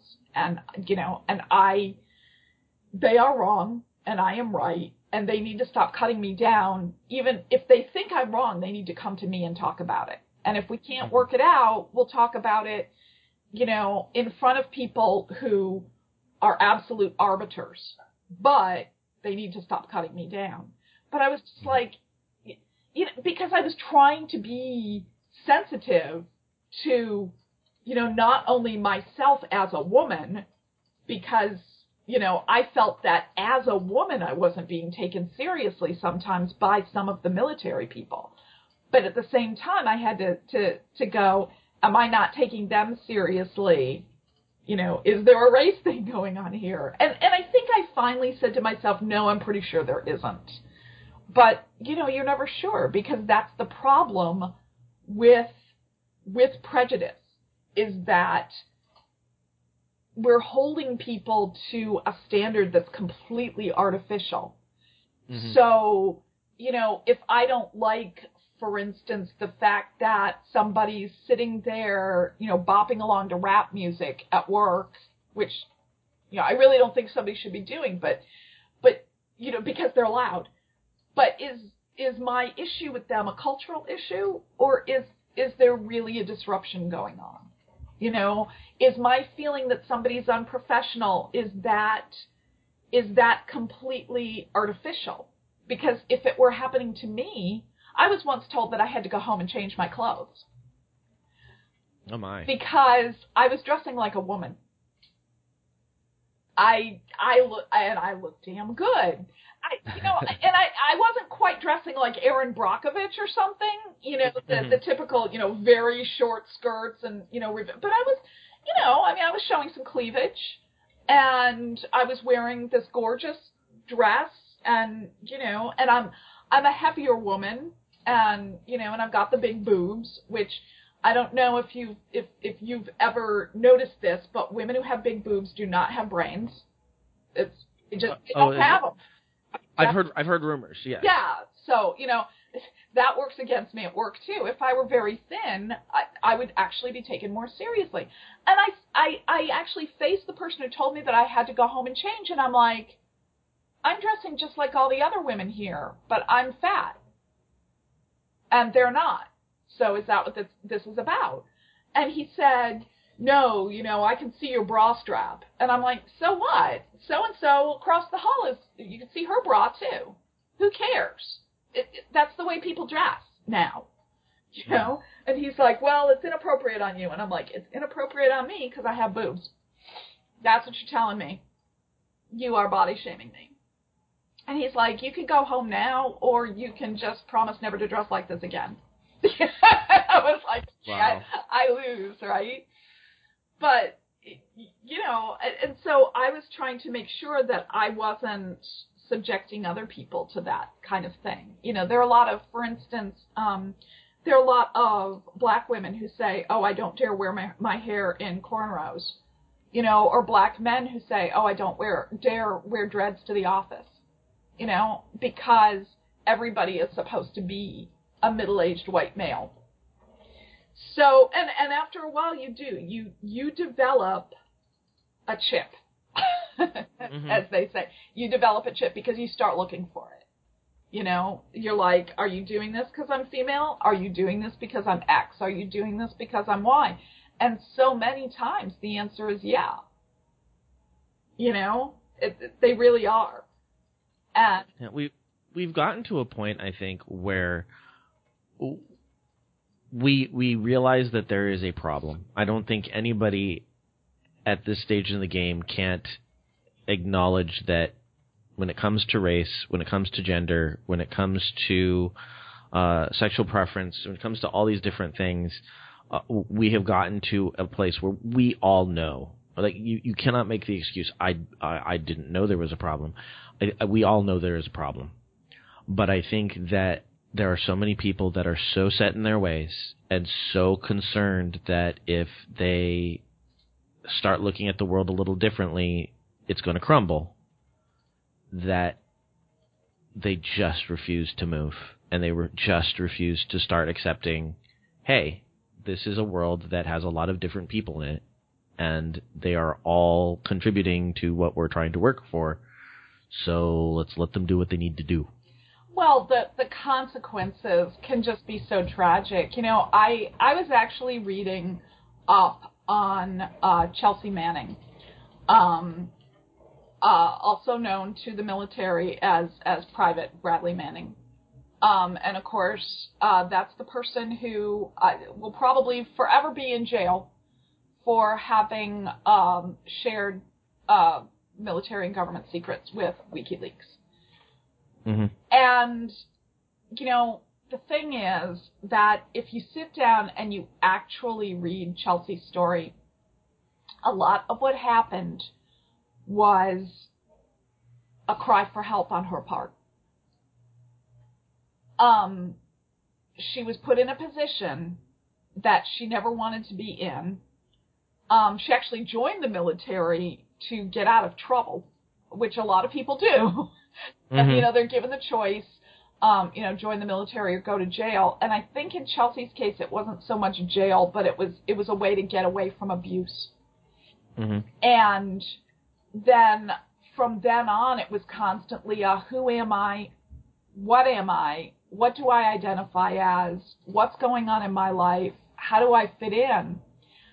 And she turned out to be really, really good at this one thing, and I don't remember all the details, but she was given responsibility and access that she never should have had because the military was short-staffed. And her doing what she did was a response, was basically a way to say, you shouldn't be giving this to me. And on top of it, you're not safeguarding your secrets. Mm-hmm. Plus, horror at what some of those secrets were, like the collateral damage video and stuff like that. And I'm not defending, and in fact, I would probably get into a hell of a lot of trouble at work if I seemed to be defending Chelsea Manning. I mean, I think that, you know, you do have to step up and you have to do the right thing and not necessarily, you know, sell your country short. There could have been some stuff that could have been really damaging there. Frankly, I don't think any of what was shared was really damaging. I think that it was stuff that needed to be seen, and WikiLeaks certainly seemed to feel that it needed to be seen. But the thing is that the whole reason it happened was that the military wouldn't listen to Chelsea and wouldn't listen to her problems. And when you get that pushing back on diversity, you know, you've got all sorts of people who join the military or who just are out in the world for whole different reasons, and they all have different stories. And the world wants to shove everybody into a box. You know, oh, you're just this or you're just that. I mean, you know, I'm sure, I know I do it. You know, I'll decide what people's, you know, motivations are without knowing them well enough. Mm-hmm. You know, and or decide that, you know, I think I know better than a person does about themselves. And, you know, all I do if I do that is I maybe hurt somebody's feelings. But if you're talking about the government or the military or your employer or, you know, concerned mothers or, you know, groups or whatever, you know, you're talking about creating real tragedy in people's lives. And it's got to stop. I mean, you know, this is a great show because it's a geek diversity show, mm-hmm. but we need so much more of that in life in general. You know, every time I see somebody, you know, just in the military, if I see somebody at work and they're a little bit different, I'm like, yay, yay, you have a TARDIS on your desk. Yay, over there, you've got the Death Star. Hey, you know, you're out and gay. That's fabulous. Because, I mean, in the military, what? You know, a few years ago, you couldn't have been out and gay. No, not at all. And that's, you know, I have hung my activist hat for the most part up. But when Prop 8 in California came up, it was a big thing for me. Because I think, you know, growing up white and male in California, I didn't get hit by a lot of that, you know, kickback, because, you know, nobody had to know that I was gay if I didn't tell them. And when Prop 8 passed, it was the first time that it was kind of like, no, who you are is not okay. And I hated that. I wasn't living there anymore, but I wanted to go back there and smack people. It's like, how could you? Oh, and it was the same. And it was the same election that, we elected Obama, and I'm like, I want to be so happy right now, but I just can't. I just can't be happy about this. And so, you know, I got on my, you know, I went and marched to Fresno. I marched in Washington, D.C. I really got out there and started pushing, because it was the first time that I really felt like, you know what, if I don't make a change, then I'm part of the problem. You know, I didn't campaign when that was the big thing. It was like a lot of us didn't do anything about it because we're like, it's California. Nobody's going to not pass this in California. We're a blue state. You know, we were completely taken by surprise, but it was that wake up call. It was that you have to go out and you have to be the change that you want to be. Okay. And so, you know, when I started teaching at my high school, you know, I made sure I had tenure so that they couldn't just fire me at a drop of a hat. And I made sure that my core team of colleagues were there when I told the principal, look, I'm gay. I'm going to be out. I'm going to be out to the students. And if the parents have a problem with it, I need you to have my back because this is important to me. And that's how it is. And you know, I've many things to say positive and negative about that particular principal, but you know, she never had a problem with me being who I was. And the number of students that have come out to me over the years, or parents who've come up to me and said, thank you for being out, because it's given my child the courage to be out. And it's kind of like, we all have a responsibility to go out and represent who we are. And it is so important for, you know, you in your workplace to acknowledge the people that are different and be there to support them when they're having the problems that all of our problems are different. We can't just lump them all in and say, you know, oh, you know, diversity problems, because every single diversity problem is, as you pointed out at the beginning, you know, you as a woman in IT is very different than you if you were a black woman in IT or a black trans woman in IT. And everybody has a different problem that they're going to have to deal with, but that's where we have to turn around and just support each other and say, hey, look, what you're doing is not right. How you're treating this person is not right. And if you don't start saying, hey, that joke you just told is kind of offensive, then that person's never going to stop telling that joke. Yeah. And you know what? And here's the thing too, when you're in military or government, you hear tons and tons of sexist and anti-gay jokes. I mean, and just guys saying stuff, you know, a lot of the people I work with are very young. They're like in their very early 20s, if they're even 20. But mm-hmm. a lot of them are married. And they'll say crap about their wives. And I'll just be like, excuse me, woman in the room. And a few years ago, I wouldn't have said a word about it. I mean, there was this one time I was sitting there in a government contract, and some guys were actually using the term, you know, sorry audience, but they were using the term the smoking cunt about somebody's mm-hmm. website. And I was like, what? And then I'm like, no, I'm just here for 2 weeks. I have to shut up. I have to do the job.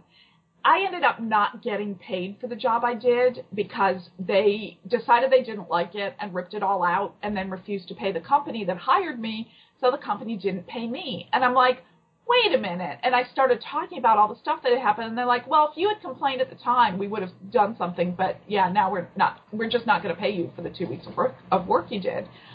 Wow. And I was just like, oh my God. I thought that because they basically told me at one point to stop calling them about some of the technical stuff that was happening. So I didn't mm-hmm. tell them about the non-technical stuff I was dealing with. And because of it, I didn't get paid. And I'm like, oh my God, you know, and I maybe should have sued them, but at the time I was working for them because I was otherwise unemployed and I just didn't have the wherewithal, and it wasn't clear cut. Mm-hmm. Plus, since they were contracting to the government, I was like, I would have ended up essentially suing the government, and that doesn't work. That very rarely ends well for anyone. So I was just like, yeah, this isn't going to happen. So I just took my lumps or whatever. But now, if somebody said words like that or even words to that effect, I'd be out there. You know, it would be like, no, you don't do this to women. You don't treat, you know, because it shouldn't still, you know, the sexism shouldn't still be a problem in the workplace. You know, we should be, I mean, you know, anti-anything shouldn't be a problem in the workplace, but I can't believe that at this point I'm still combating sexism. And it's what makes me want to retire. Mm-hmm. But then I also look at it, and it's like, in 1998, when I first started getting involved with the idea of women in IT, there were, I don't remember numbers, but there were an increasing number of women in the IT workplace. There's actually fewer now. There's fewer now than there were in the late 90s, because women get disgusted, like me, and they walk away. And it's like, well, you know, if women are walking away, you know, what's happening to every other, you know, segment? What's happening, you know, do we have more of any, you know, minority? Mm-hmm. You know, so I just, it doesn't seem to be getting better. It seems to actually be getting worse as time goes on. And with the political climate the way it is, I'm beginning to wonder if it's just all a symptom of one thing. So. Yeah. I wanna try and end the conversation on a high note, but I don't know where that high note is. I think the high note has to be that there are a lot of us out there are experiencing these kind of things, and that we do understand that it is a problem. And I think, as the Girls Gone Wild have their Team Positive hashtag. Yeah, isn't that wonderful? Yeah, I think we need kind of that support group. I think we need to kind of put ourselves out there and help each other out when we see these kind of things happening. I'm gonna boil this down to very base geek. It doesn't have a huge impact, but it does, kind of thing. When you are in a battlefield or a dungeon in WoW or in whatever video game you're playing, and somebody makes a slur that is racist, sexist, or homophobic, it is very hard to stop and say, hey, that's offensive. But we all kind of as a group have to start doing that. We have to start, if we cannot destroy the bigotry, we have to at least kind of scare it into the shadows again, because people need to feel like, no, it is not okay for me to say this, even if it's what I believe or even if it's how I am. And I think in a lot of cases, and this is speaking as a teacher who's got students, we've pretty much eradicated using the word gay as a negative at our school. Yeah. But for a while there it was very hard because it was just the vernacular, and it was not that they were meaning it to mean that it was – the gay people were bad. It's just, oh, everybody else says this, so when I want to say something is bad, I just say, oh, that's gay. And it got to a point where as soon as they said it, it clicked, oh, I shouldn't have said that. That wasn't right. And it started to go away. And they felt bad because it's not that they felt that there was anything wrong with gay people. It's just what they said. And so that's kind of my little hashtag Team Positive call to arms is, there's nice ways to say it. There's quiet, non-controversial ways to say, hey guys, I take offense to that. Can you please, at least while you're around me, not use that kind of language? And they may go, oh, you're too sensitive or whatever. But especially if it's a group of people, there's at least one person that's probably going to go, wow, yeah, that they've got a point. I probably shouldn't do that in the future. And so we kind of have to all just push. We have to say it may be uncomfortable, because believe me, I'm Mr. Non-confrontational. I know, me too. Yeah, it's so hard. You don't want to be that person that stands up and says, I'm offended by this. But if we don't all commit to doing that, nothing's ever going to change. And the change is going to be slow, and the change is going to be tedious. But at least there will be change if we try and start bit by bit. Oh, I hope so. I do hope so. So, end soapbox / end rant. But thank you so much for coming on and talking to us about this, because this is a topic I've kind of wanted to approach, not just in IT, but just kind of in general. And I thank you for being the first person brave enough to come in and say, this is what I want to talk about. Wow, that's hard to believe, but yay. Yeah, well, because everybody has their thing, and it is a fun podcast, and it is a podcast where we can kind of talk about being a geek and how fun it is and how much excitement it is. But, when you get that opportunity, it's very rare to say, well, I'm going to use that to talk about something that we don't really want to talk about. And so thank you. Thank you for that. Well, thank you. I would love to do it again sometime, not this subject necessarily, because we could do it to death, but, anytime in the future, as I say, if you're desperate. Well, I think especially after this episode, the audience will agree that we do not need to be desperate to have you back on, because you've been a wonderful guest. Thank you very much. It's been a wonderful time. I keep toying with the idea of doing a podcast myself, and then I'm like, yeah, I don't think I could talk, for that long about different stuff every week or whatever, but But so, like, I'm guesting on a million different people's podcasts because it's so much fun. Have you signed up for Girls Gone Wild yet? I actually just sent them a letter saying that I'd love to be on their show, if they want me there, and I'm actually going to be on Syl, the original person who started Girls Gone Wild. She actually has another new podcast now, Battle Chat, and I'm going to be on her show on March 6th. So. Oh, that's cool. That's so fun. I love Syl. She's so fun. She is. She's hilarious. So I've been catching up on her podcast because I didn't know she had a new one at first. Mm-hmm. But she's on my Twitter friends list. And so, I saw, she was asking, can people, are people interested in being guests? And I'm like, oh, you have a new podcast. So I went and I've been listening to it, and she's so funny. So. Yeah. Here's my advice for Girls Gone Wow. They are intense. They are very intense. They are wonderful. I absolutely love EJ and Raven. They're so much fun, and I loved having them on my show. But when they were on my show, I kind of controlled the pace, and it was easy to get a word in edgewise. You have to be aggressive with them, or you will not say anything. Because I at the end of the episode that I was on, I was like, oh my God, I said like 3 words. I'm like, I feel so bad. I was such a terrible guest. And, but it's because when they come in, they're like, okay, so this is it. And this is how we do it. And this is, and like, they're so excited to be there, and they have so much to talk about with you and with each other that you have to jump in, or they're going to just run away with it without you. Oh, that's funny. I think we'll get along, 'cause I'm like that too.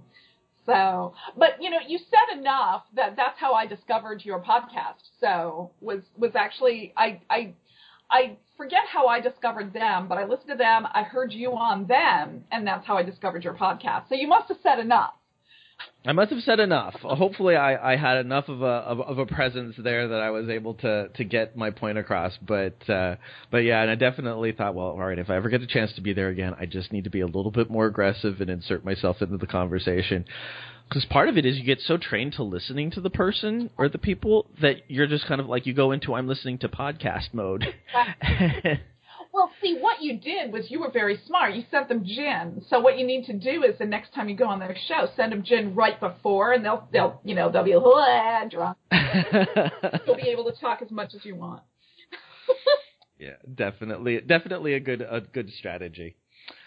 All right. Well, we're going to start closing up the show. Do you have any shout-outs for people this week? Yeah. I want to shout out to my very wonderful friend who has been very, very patiently educational with me, Ashling Nicklin, who just got a new job, and I'm very, very happy for her.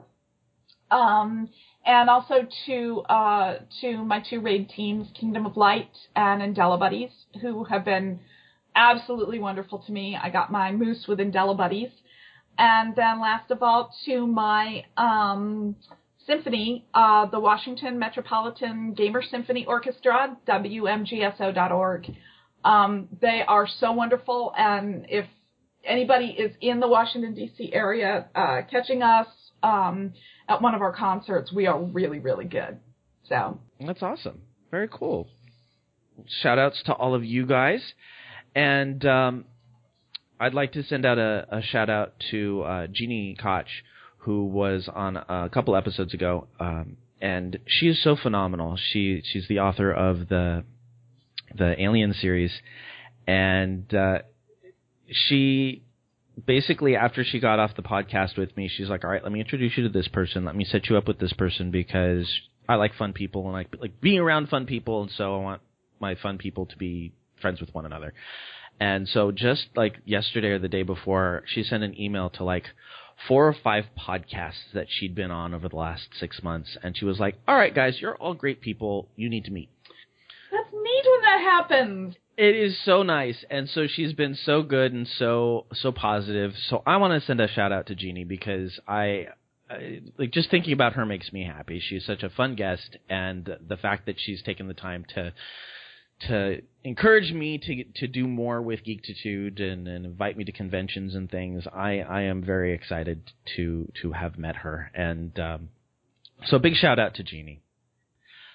Coming up next week, we're going to have Alex Collego come on and talk to us all about Palm Springs Comic-Con, because we're very excited, and their Kickstarter is starting on Monday. So this podcast is probably going up on Sunday the 28th.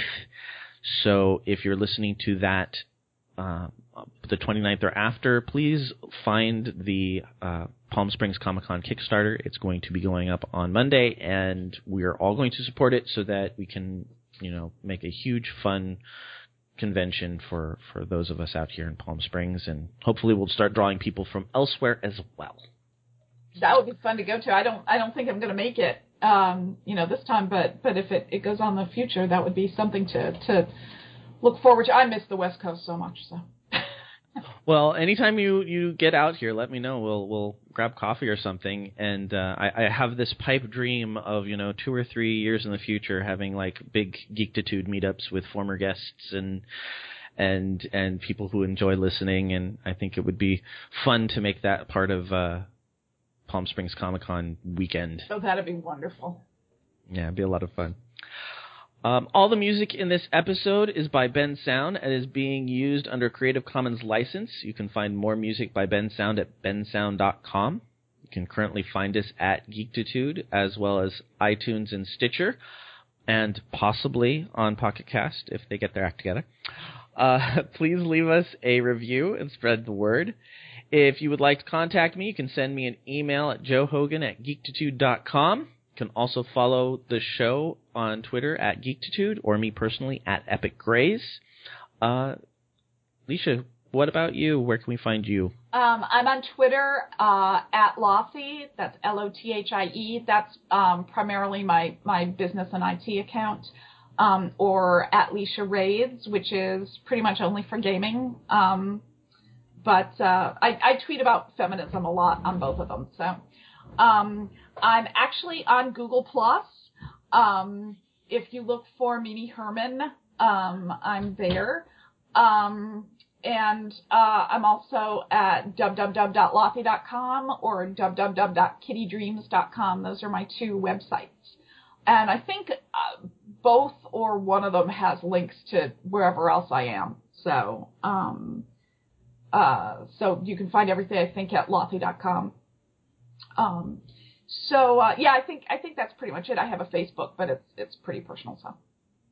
Very good. Well, very cool. Any fun things going on this week to look forward to? I'm going to a housewarming for one of my symphony members later today. I think that's pretty much it. I'm hoping to rest and relax. I need to really heal up from this last crap thing at work that happened. It always takes me a couple of weeks to rest and get back with the fibro, so. Yeah. Well, thank you very much again for being part of our show. We really had fun talking to you. And for all of those out there listening, remember this week, keep it geek.